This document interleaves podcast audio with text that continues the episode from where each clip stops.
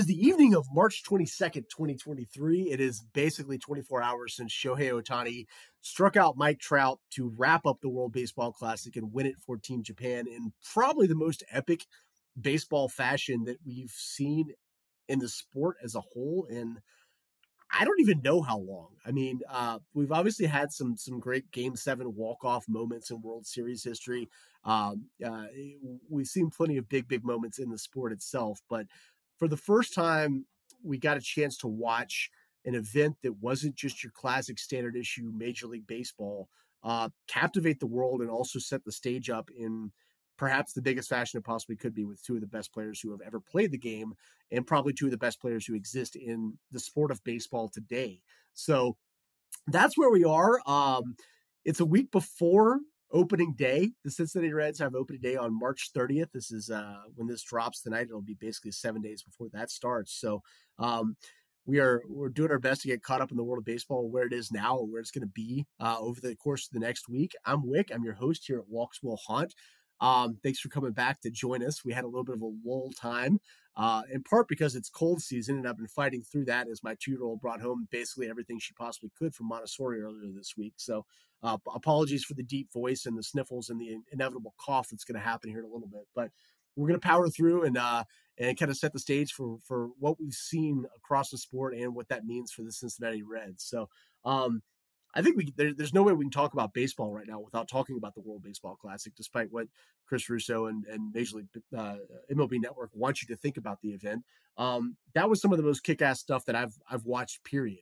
It was electric. The crowd was electric. The teams themselves were having more fun than I think I've seen teams have play the sport of baseball at any level in a really, really, really damn long time. And on top of that, the level of play was tremendous. It wasn't just that it was a big kind of exhibition event. Um, we were seeing tremendous hitting, tremendous pitching, timely plays, all that stuff. So uh, let's start there. Uh, joining me tonight, we've got Mitchell Clark and Brandon Kraling of Red Reporter fame. Um, guys, let's just jump right into some uh, some World Baseball Classic uh, uh, uh events. PK, um, we can talk about Ohtani obviously winning MVP yeah. and doing the, the two way stuff better than anybody we've ever seen before. Um, talk about him a little bit, but also what are your overall thoughts on where the World Baseball Classic kind of fit into this particular landscape and where it goes going forward after such a great display?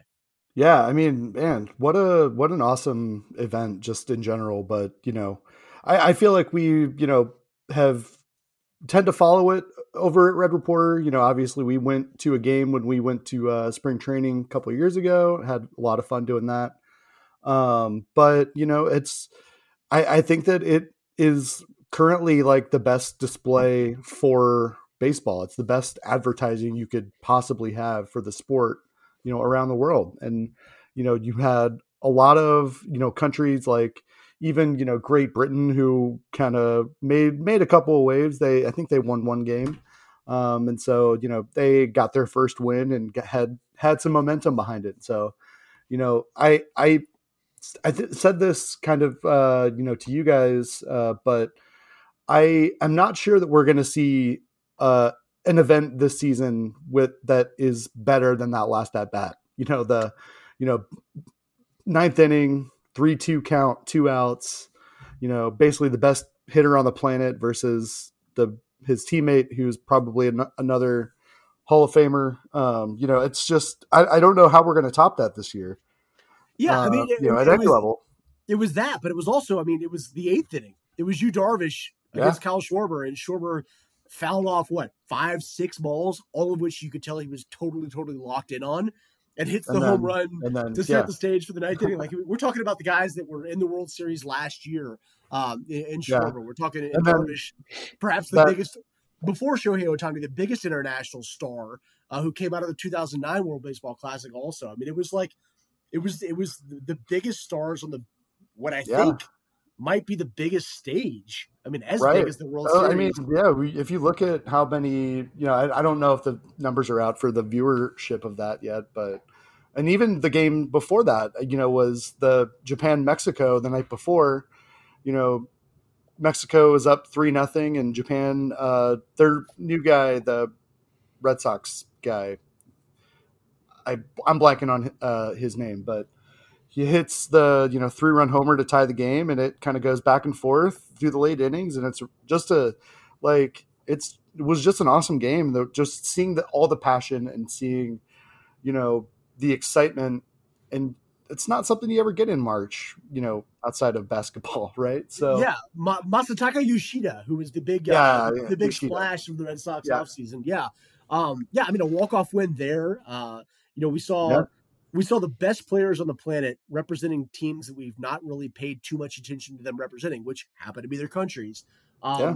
But you know, it's and, almost like you, you look at where where the entire sport has been over the last four ish years pandemic, obviously, uh, you know, no fans in stands, shortened 2020 season, the lockout, um, you know, all of that ended up postponing the World Baseball Classic for a year. So we got an extra year to wait for all this.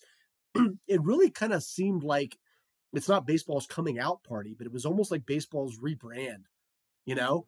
Like yeah. it was a very big breath of fresh air to the entire sport because, you know, you never know when you're going to see some of that stuff. And like, you know, for for all of us that uh, you know we watch soccer, we watch international soccer. You look up sometimes and you see uh, uh, some team playing on an astroturf field somewhere, and you're like, "What is this?" You know, whatever. Like there was none of that. Like it was all at the highest level. It was the you know uh, uh tremendous players throwing their hardest. You know, uh, pitching on back to back days. Uh, they weren't rotating lineups just to make people happy. They were playing their best players. It was, it really was, um, a fantastic, fantastic display and one that I hope they try their best to live up to again because it was one of the tremendous uh, uh, baseball moments I've I've watched. And I say that you know we're we're we're here to talk about the Cincinnati Reds, and we are going to get to the Cincinnati Reds here shortly. I swear. Um, right. well, was, and I mean, speaking very, of the Reds, though, I mean, with all the you know how how did Japan win? Win they won this tournament without the help of Shogo Akiyama. he wasn't even on the team. How did they do it? How did they? I mean, it? that's just a, a, testament to the the resiliency of that team to not have their best, far and away their best player. there should be leadoff hitter. Um, uh, well, well, R forty. What are your thoughts, man? Uh, we, we, we, we talked right past you there for a little bit, but I know you got a chance to watch some of it as well. What were your thoughts on the on the World Baseball Classic? Yeah, well, I was just thinking last night. I was watching. I was like, man, this is the most excited I've been about baseball in a while. I mean, obviously, we're all Reds fans here, and things have been pretty bleak around the organization. But even like with some of these World Series matchups we had, and like they've been there've been some great series and stuff. But I was, you know, I was just like blown away last night by the atmosphere and just the level of competition. You know that I was watching. I was like, you know, yeah, the the game ended with Mike Trout versus Shohei Ohtani, but the at bat before was Mookie Betts versus Shohei Ohtani. Like, right, right. And, you know, Betts had a guy on base and like a chance to tie it right there or take the lead right there. And, you know, and so it was just like every at bat was so much pressure and just such high level. Um, you know, and right. then I was thinking back to to the last World Baseball Classic. What was it, 2017? when the U.S. won it, and wasn't it? I can't remember the, the year off the top of my head, but uh, 20, 2019, um, 2019, I think. 2019, yeah, 2019, yeah. yeah. Uh, and I was just thinking, man, this is like finally such a big event, and then like this one topped it, you know. So it leaves a lot of hope that they that they can build on that because it's actually gotten better every time they've done it, and it's not something that they've messed up. They've actually been able to build on it because.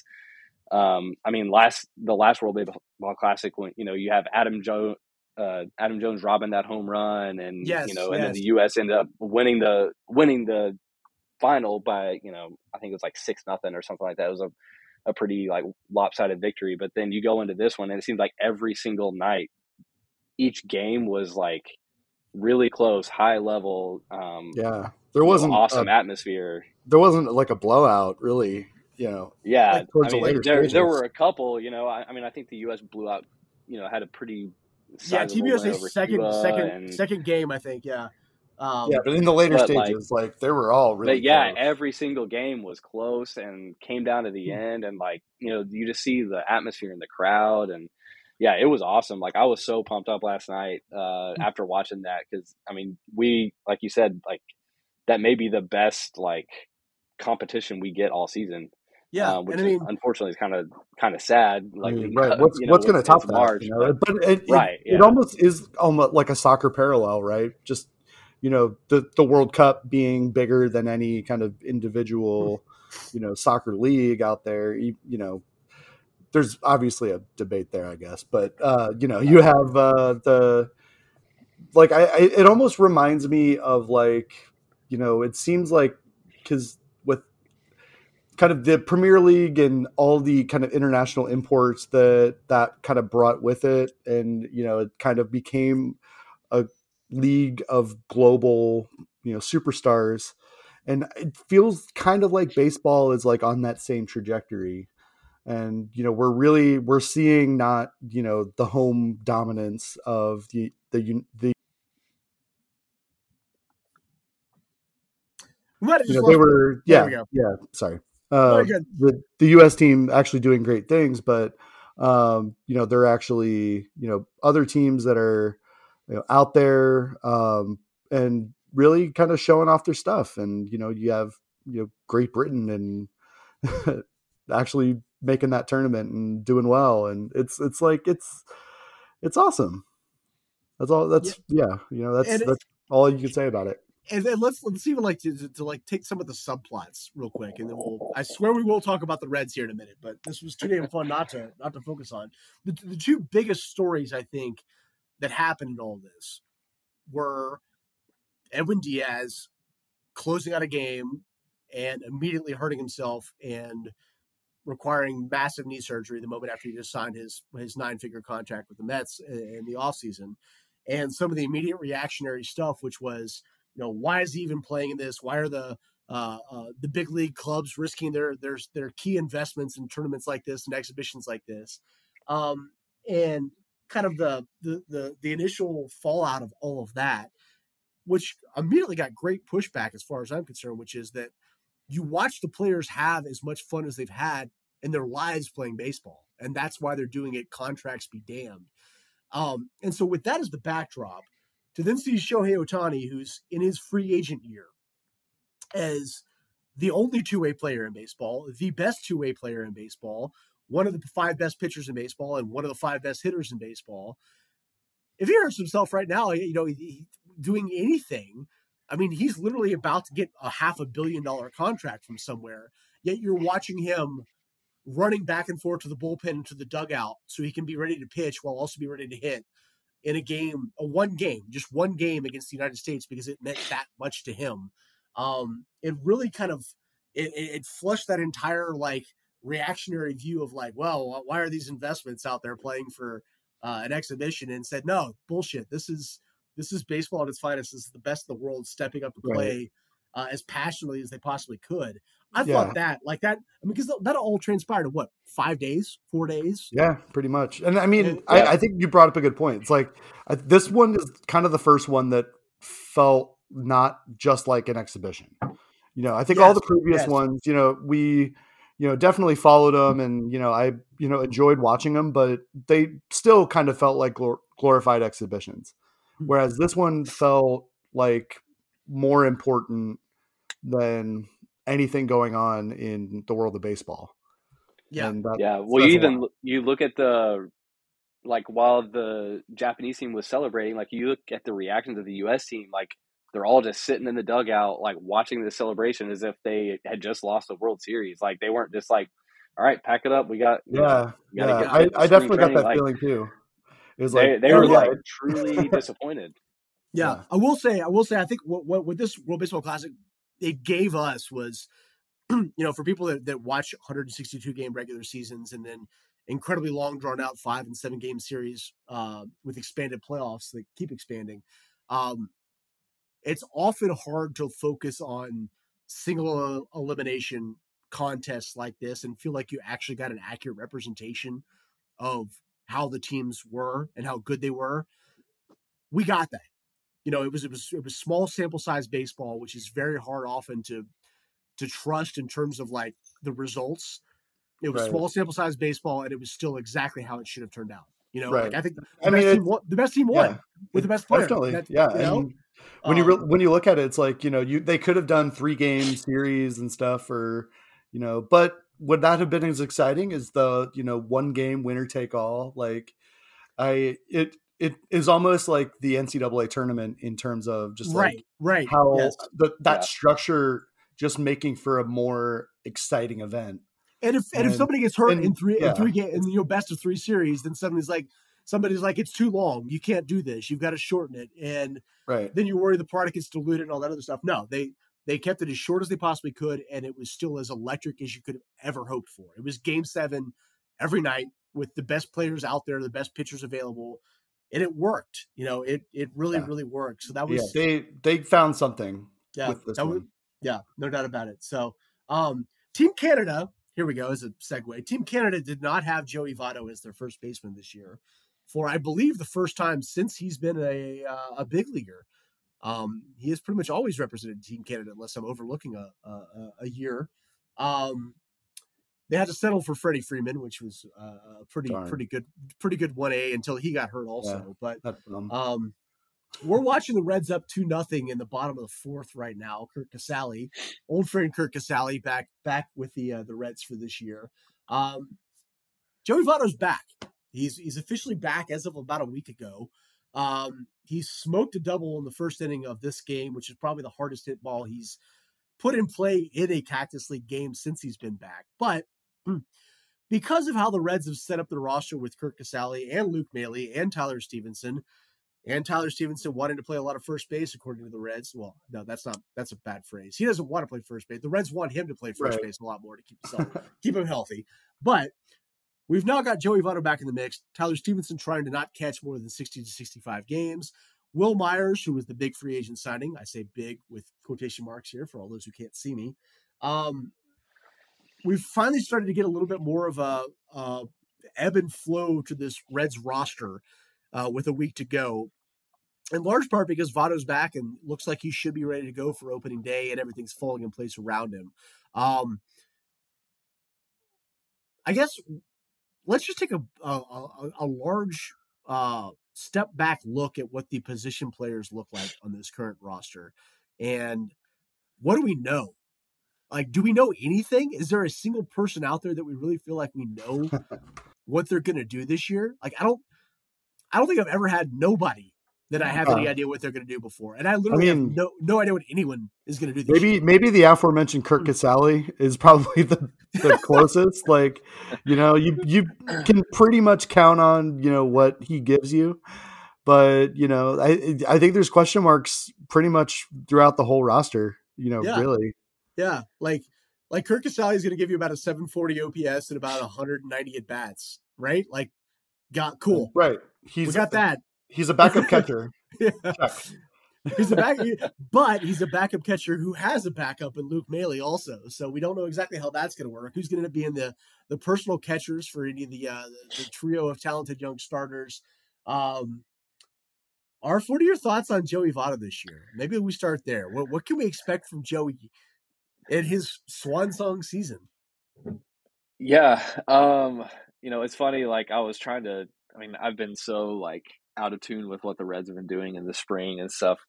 Um, up until like the last like week, I guess. But, you know, it's funny the night he smokes a you know, 110 mile an hour double off the wall. I'm I'm like sitting here like trying to put some notes together and stuff and saying like it's probably going to be pretty tough to expect the production that we've gotten from him coming off a rotator cuff surgery at uh, you know almost age 40 you know?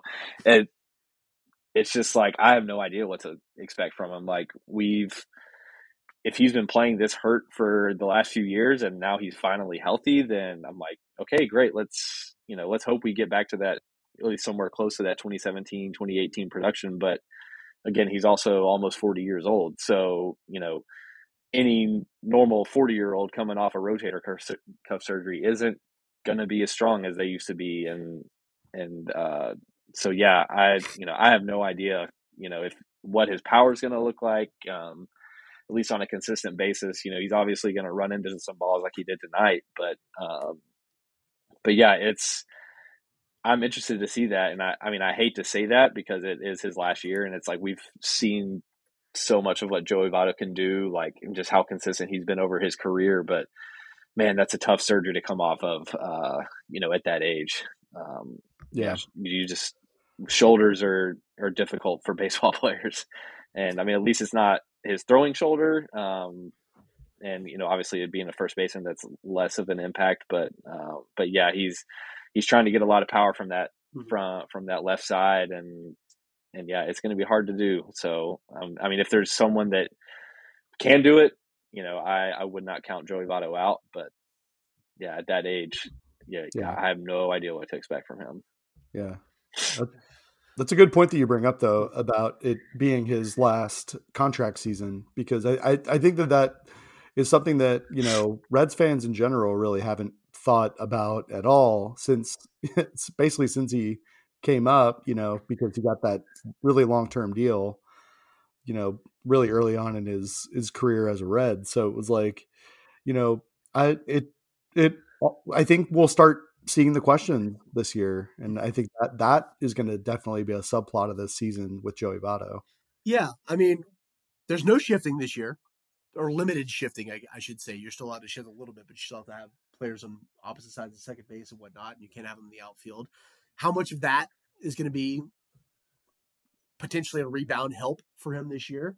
Um, we have no idea what what baseball is going to do with the balls this year. Obviously, they were they were juiced as hell in 2021. He figured it out and started changing his swing to approach it that way, hit 36 home runs, and look like the Joey Votto we always knew. Um, how well is he going to be able to adjust to all of that on top of um, a shredded bicep and a rotator cuff and all the other things? He he looks kind of spry. Like he doesn't look like he's like favoring things right now. Um, in very limited sample that we've seen so far in the spring, but I think it's pretty clear that like he's not he's not riding off in the sunset this year just because it's his last guaranteed year under contract. And I think given who he is as a player and who he's always been as a player and a person, I think there's going to be a little bit of chip on his shoulder this year. Uh, oh, yeah. to where, you know, he's not just going to ride it out and then nobody's going to offer him a contract in the winter and then he, he retires. I, I think he wants to play beyond this year. Um, I know he wants to play beyond this year and he knows he's going to have to perform to be able to get a contract to do that.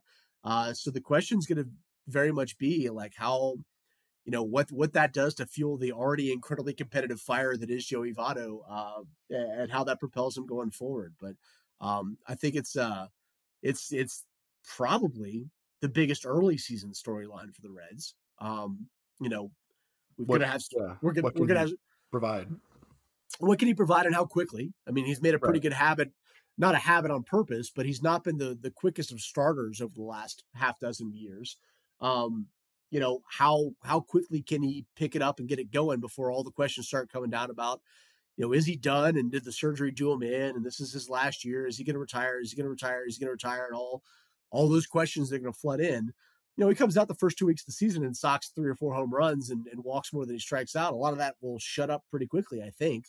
Um, but he's going to have a very short window to be able to to to kind of set that narrative before it begins to seep in. And for a Reds club that doesn't look like it's going anywhere at all this year, um, you know, Spencer Steer is probably going to start at third base this year to begin the season, but you know, quote unquote, their their best top prospects are still all going to be in the minors. Nobody's breaking camp with with the club. You know, Elliot de la Cruz is going to be up at some point, hopefully in July, maybe um, there's an early season window where what Votto is and how this team kind of finds itself is it's going to be a big story. And so how quickly he can hit the ground running, I think is important. Um, and uh, if, if for no other reason that I don't want him to have to have a microphone in his face after every single plate appearance, you know, is this the one? Do, do you feel like you still have it? Are you going to retire after this year? Like all that crap that, you know, he's just trying to work himself back into game shape. And I think that's going to be interesting to see how all of that develops because, well, let's be honest. If the Reds decide not to go three and twenty-two to start a season, it'll also take a lot of the pressure off of Joey Votto. So hopefully they can win right. some damn games to start this season and, and not have all the uh, the writing me on the wall. So, um, I guess beyond Joey, we we can look at some of the other defining characteristics of uh, what looks like the continually evolving opening day roster. Uh, we got some more injury updates today. Uh, none of them really good, but some of them pretty defining about what we can expect for opening day.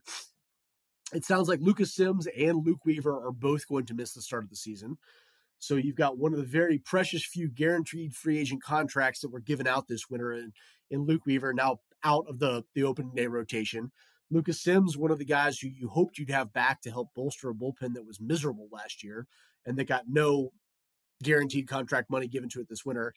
He's going to be out alongside Tejay Antone. So we've now got Tejay Antone, Lucas Sims, Tony Santillan all out to start the year from the bullpen perspective. Uh, Luke Weaver's out. Uh, Justin Dunn's out for longer than Luke Weaver. Um, the pitching staff starting to look a little top heavy. And I say top heavy not because it's got Luis Castillo, Sonny Gray, and Tyler Mahle uh, cemented atop of it. It's got three guys who were all rookies last year that were kind of just banking on being like good and known quantities at this point because behind them, both in the rotation and in the bullpen, uh, holy shit, there's some question marks, man. Um, Arf, what are your thoughts on uh, Cincinnati Reds pitching right now, considering it's not exactly been a strong suit of theirs to begin with? And uh, who's left doesn't exactly look super formidable anymore. Um, yeah. Uh, you know, with, I mean, I guess there's Alexis Diaz, um, you know, fresh, fresh off the World Baseball Classic. Uh, Assuming out the Mets bullpen, don't trade for him. You know, yeah, exactly. right? Yeah, yeah, exactly. Uh, yeah, um, man, this is it's not great. Um, you know, we obviously we've got Hunter Greene and Nick Lodolo who have had good springs. Um, you know, Graham Ashcraft had a had a decent season last year, but man, after that, you know, we've got Luis Cessa, who hasn't. I think last season was his first season in the rotation since 2018, and something you know, like got that. like yeah, a four five ERA uh, as a as a starter, where he's been much more effective out of the bullpen in his career. Um, I mean, he's right now he's plugging in as our fourth starter. So, and then um, you know we've got like Chase Anderson in there and Con- Brandon Connor Williamson, Overton, so- I think, is probably Yeah. going to be in the mix.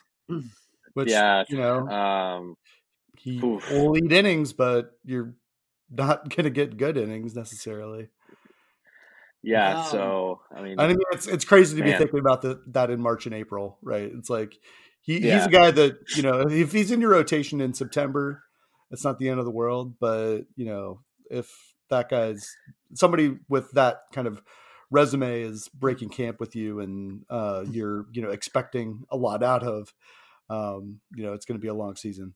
right. And then, let's Yeah, be I honest mean- here. I, I I said the, the the three guys who were rookies last year. That's a pretty lump sum statement there. Um, like that that could be that could be twelve runs of wins above replacement between Graham Ashcraft and Hunter Greene and, and Nick Lodolo. They're very good guys who were rookies last year, but yeah, at the same point, you have to say, you know, A, they were rookies last year. They're all pre arb guys who are in their early 20s. Like, you want them to be the anchors of the next good Reds team. So you're not going to try to push them to like 210 innings this year just to get through the season. If you're already scaling back the three guys that you know you have, where where do you where do you turn after this? You know, there's there's no Scott Feldman sitting around here like hoping you soak up 200 innings there. You're not bringing back Bronson Arroyo. Um, and on top of that, whereas the position player prospects on the farm are all ready and bubbling to come up and take jobs, there's not a whole lot on the pitching side that's really quote unquote ready right now. I mean, Brandon Williamson, we hope is, but he didn't look really like it in the spring. He had a tremendous opportunity to seize the job and didn't do it. Um, Andrew Abbott looks like he's got a lot of talent in that left arm also, but still hasn't reached AAA yet. We're we're hoping he's something, but like to just assume that they're going to jump right in and just take the reins and run with it, like that's still five incredibly young arms that you're asking to like get through an entire 162 game season. Right. Um, like I feel like the Reds are like two like big innings eaters away from like just stomaching the season. And those guys aren't around. I don't I honestly don't know where they're gonna go for innings right now. Well, right, because the one the one guy that you got kind of for that purpose in Luke Weaver is going to start the season on the DL, IL. Right. So yeah, you know, and and even then, you know, the last time Luke Weaver threw over hundred innings in a season, I do. It was with the Cardinals. It was three organizations ago. oh, yeah, 2018. so Yeah. like even then, like he threw 35 Right. innings last year, and they were all out of the bullpen. I think he maybe made one Yeah. start last season. yeah, Yeah, so we got we so- got Like, we've got uh, we got yeah. relievers turned starters like Luis Cessa who threw two innings with Team Mexico was like I gotta get out of here because I gotta get stretched out for the season. Like that's yeah, your number maybe four they starter. just have they they just make their uh, pitching staff 14 relievers, just you know, no starters, just uh, just vibes, Yeah. you know. You know, speaking of, Yeah. speaking of the World Baseball Classic, uh, I do believe Alex Blandino is currently still unsigned. So if he really wants to work on that There you go. knuckleball, Oh, um, I love it. he might He, he could be the third starter by next week. Seriously. So yeah, it's just it's you know of all the of all the things that the Reds have done and committing to seasons beyond 2023 is probably the most polite way I can put it. Um, the fact that they didn't just like you know uh, put it this way: when you go out and you drink beer and you know you got to get up and do something the next morning, what do you do? You throw a bunch of bread and uh, potatoes and anything you possibly can in your stomach before you go to bed. So when you wake up the next day, like it's been consumed and you feel a lot better and you're not worse off for it, right? Right? We've all been there. We know this. It's like the Reds didn't do any of that. you know, they they've gone carb lean and they need carbs in the worst way just to literally stomach the innings. They just need something to consume innings so that their best pitchers, their best best and brightest young pitchers aren't hung out to dry throughout the course of the season. And I literally just I mean, we're going to see Chase Anderson pitch 170 innings this year. Is Right. kind of what it looks and like. And that's i mean and yeah if you look at like you know i you use the example with those with the three kind of second year guys um you know hey like it'd be awesome if they we got you know 12 wins above replacement from those guys but what happens if you know they start the season and they're collectively one win above replacement or Yeah. you know less than that right it's like it, it could go south really quickly and you you would love the luxury of being able to kind of send a guy down to Louisville to work on some stuff and you know but the Reds aren't going to have that because they don't have the guys waiting in the wings at this hmm. point. And Yeah. yeah, like I feel like these are conversations that, you know, even when the Reds aren't good, we don't have these conversations until Au- the August and hmm. September where we're having this before the season. Yeah, Yeah. Yeah. I mean, and we're talking and about like three guys not also. to mention sorry, Arf, go ahead. Hunter Greene and Nick Lodolo missed a, s- you know a decent amount of time last year with injuries. Like it's Yeah. and it's not a guarantee that they're going to get Yeah, Get through this. I this can't whole imagine season both of those guys making you know 30 something starts like it, that would be really surprising Yeah, Well, it sounds like the Cincinnati Reds probably aren't going to be quite as exciting this year as the World Baseball Classic was. Um, oh yeah yeah I will I- say, I, I- I'm watching Graham Ashcraft. I, I'm watching Graham Ashcraft pitch into the top of the sixth right now uh, with no runs on the board against an admittedly very threadbare San Diego Padres lineup because all of their players were playing in the World Baseball Classic this spring. Um, I like the talent they've got there. Like they've got good pieces specifically in the starting rotation. And if if the Reds are going to surprise this year, and by surprise I don't mean they're gonna you're gonna look up in May and they're 13 games over 500 and leading the Central. I mean that they're not 13 games under 500 and didn't start three and 22.